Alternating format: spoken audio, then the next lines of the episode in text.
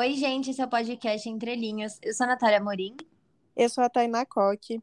E hoje, no nosso episódio de tema, a gente escolheu um tema que a gente ama, que é livros que desgraçam a cabeça. a gente trouxe os nossos livros favoritos desse tema. Isso, aquele livro que ficou um pouquinho depois com a gente, a gente ficou pensando naquilo, ficou com a cabeça toda explodida. Isso. o primeiro é Tudo é Rio, da Carla Madeira, que tem episódio aqui para quem quiser ouvir. É, eu amo esse livro, sou cachorrinha da Carla Madeira. e a sinopse dele é é, com uma narrativa madura, precisa e ao mesmo tempo delicada e poética, o romance narra a história do casal Dalva e Venâncio, que tem a vida transformada após uma perda trágica, resultado do ciúme doentio do marido, e de Lucy, a prostituta mais depravada e cobiçada da cidade, que entra no caminho deles, formando um triângulo amoroso. É, bom, esse livro vai contando então a história do casal, né, da Dalva e do Venâncio, depois que acontece né, uma tragédia aí na vida deles, e em paralelo vai contando a história da Lucy também, lá desde a infância e como ela se tornou é, uma garota de programa e como que a vida desses três vai se entrelaçar. É, quem não conhece esse livro, é, ele é um livro nacional, é, da Carla Madeira, que escreve muito bem. E esse livro, ele é. A, quem ama ele, ama ele. E quem odeia, também odeia, porque tem gente que né, detesta o final. E eu sei mesmo que é um final que divide opiniões, mas eu gosto mesmo assim. É, esse foi um dos livros que mais desgraçou minha cabeça, eu acho. Porque o final, nossa, o final, sério, eu fico puta com esse final. Eu fico muito brava com esse final. Eu entendo você ficar brava e é, é, muita gente não gosta do livro por causa disso, mas, mas assim, apesar é, de você não gostar do final, você gostou do livro. E muita gente não, muita gente pensa, ah, não gostei do final, então por isso não gostei do livro. É que eu, Natália, é porque isso é uma coisa muito pessoal mesmo, porque tem gente que chega no final, se não foi bom, estragou toda a história do livro para a pessoa. Para mim, não. Eu acho que o processo de leitura eu, se eu me, gostei do livro, fui, foi me prendendo desde o começo. Se eu não gostei do final, eu apenas não gostei do final. Assim, para mim não estraga a história que é, li, sabe? Eu também, também penso assim. E, e, aliás, esse livro vai desgraçando a cabeça o tempo inteiro, né? Acho que não é só no final. é verdade. Mas ele é maravilhoso mesmo assim. Então, quem quiser saber mais desse livro, ouve o nosso episódio e leia esse livro, por favor, porque ele é maravilhoso. Isso, todos que a gente falar aqui vão ter episódios, então é só você ir aí no nosso no nosso Spotify, se você escuta pelo Spotify, clica ali no Entre Linhas e procura aí é, na nossa lista que você vai encontrar todos. E se você ou escuta também, pelo site. Ou também dá para escrever entre linhas e o nome do livro que aparece também. Isso. O próximo é o Véspera, também da Carla Madeira. E a narrativa começa com a pergunta: como se chega ao extremo? Vedina, uma mulher destroçada por um casamento marcado pelo desamor, em um momento de descontrole, abandona o seu filho e, imediatamente arrependida, volta para o lugar onde o deixou e não encontra quaisquer vestígios de sua presença. Esse é o acontecimento nuclear da trama que expõe as entranhas de uma família. Pai alcoólatra, mãe controladora, irmãos gêmeos tensionados pelas diferenças, que, como tantas outras famílias, tornam-se um lugar onde as singularidades de cada um não são acolhidas, criando rachaduras por onde a violência se infiltra. Contada em dois tempos, o dia do abandono e os dias que vieram antes dele, o romance avança como duas ondas até que elas se chocam e se iluminam. O leitor se vê diante de um espantoso presente que expõe o quanto as palavras são capazes de inventar a verdade. Esse livro já começa destroçando a cabeça, né? É. que começa a Cavedina abandonando o filho e você é. fica, ah, querida. É, e aí, eu, assim, claro, né? Maternidade é difícil, mas você sempre fica, meu Deus, como assim essa mulher abandonou o filho ali no, no meio da rua? É difícil, mas não a ponto de você abandonar seu filho, né? Pelo é, amor de Deus. Sim, lógico. É difícil julgar uma mãe, né? Mas nessa hora eu julguei horrores. Sim, eu também. Até porque ela abandonou porque ele tava fazendo coisa de criança, né? Porque ele tava sendo é, criança. É que ela já tava né, esgotada de tudo. Aí descontou em quem tava mais perto, coitado. Coitada também, né? Nossa. É, pois é. Mas esse aí também, o final. O final, você destroça muito a cabeça. o final desse você fica assim, chocado. Eu fiquei assim, não acredito, como assim? É. Mas a gente amou esse livro. E se eu fosse vocês, eu ia ouvir o episódio também. Isso. E você gosta até mais desse do que do Tudo é Rio, né? Gosto. Eu não gosto tanto do Tudo é Rio quanto você. Eu gosto ok, não amo. Ah, eu amo. Mas tudo bem. Bom, o próximo é Flores para Algernon, do Daniel Keats. E a sinopse é: Com excesso de erros no início do romance, os relatos de Charlie revelam sua condição limitada, consequência de uma grave deficiência intelectual, que ao menos o mantém protegido dentro de um mundo particular, indiferente às gozações dos colegas e intocado por tragédias familiares. Porém, ao participar de uma cirurgia revolucionária que aumenta o seu QI, ele não apenas se torna mais inteligente do que os próprios médicos que o operaram, como também vira testemunha de uma nova realidade, ácida, crua e problemática. Se o conhecimento é uma bênção, Daniel Case constrói um personagem complexo e intrigante que questiona essa sorte e reflete sobre suas relações sociais e a própria existência. E tudo isso ao lado de Algernon, seu rato de estimação e a primeira cobaia bem-sucedida no processo cirúrgico. Esse livro também, tipo, é bem legal de ler, porque a gente consegue acompanhar né, a evolução lá do, do Charlie. E não só a evolução da inteligência, é, da inteligência intelectual, mas da inteligência social, né? De como ele vê as pessoas, como as pessoas veem ele. E eu acho que é um livro muito bom assim para refletir e para desgraçar a cabeça, porque certas coisas a gente nunca para para pensar até ver ali alguma coisa, né? É, às vezes a ignorância é uma benção. É, nesse caso era.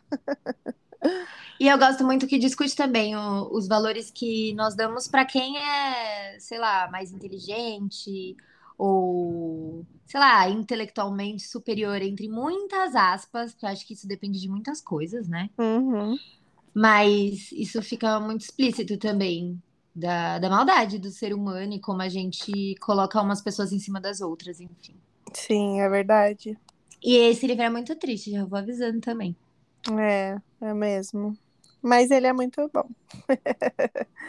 Se você se interessar mais, também vai lá, procura o episódio que também tem. Isso. O próximo é O Estrangeiro, do Albert Camus. E o estrangeiro narra a história de um homem comum que se depara com o absurdo da condição humana depois que comete um crime quase inconscientemente.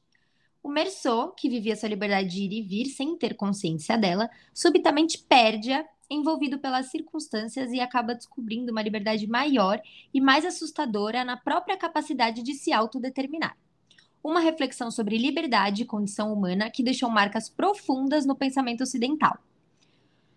É, esse livro foi escrito em 1957 e é um livro bem filosófico, né?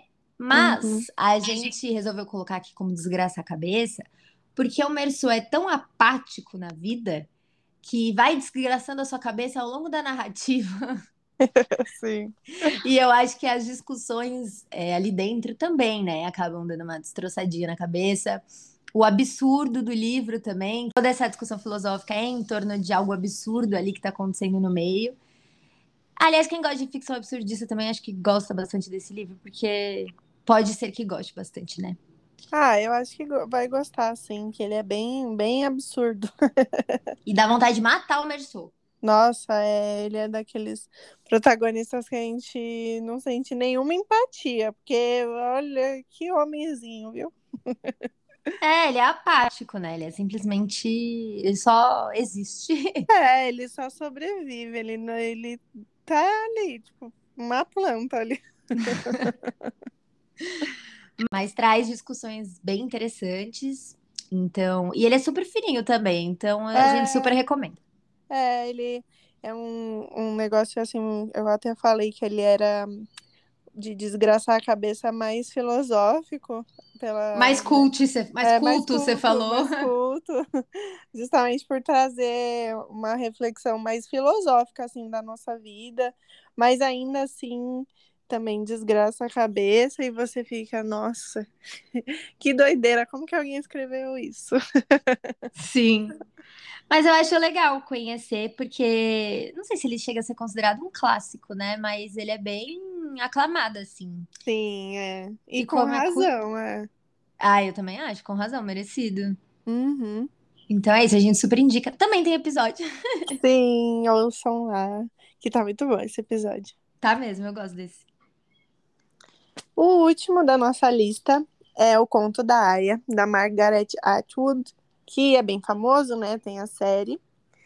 E a sinopse é: o romance distópico, o conto da Aya, se passa num futuro muito próximo e tem como um cenário uma república onde não existem mais jornais, revistas, livros nem filmes.